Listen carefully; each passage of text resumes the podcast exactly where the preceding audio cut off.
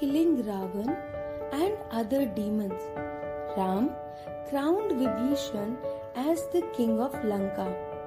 He then sent Hanuman to fetch Sita from the Ashok Vatika.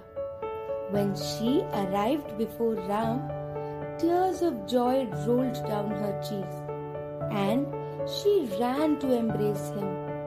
But Ram stopped her. Ram too was delighted to meet Sita after so long. He told her that he and Lakshman had risked their lives to save her.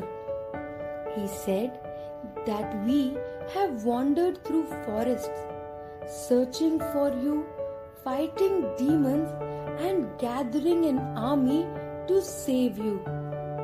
But for the past one year, you have lived in an another man's house.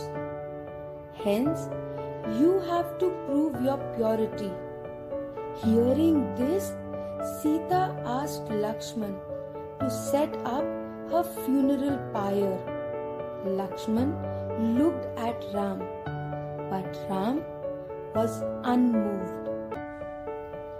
Lakshman had no choice but to obey Sita's order.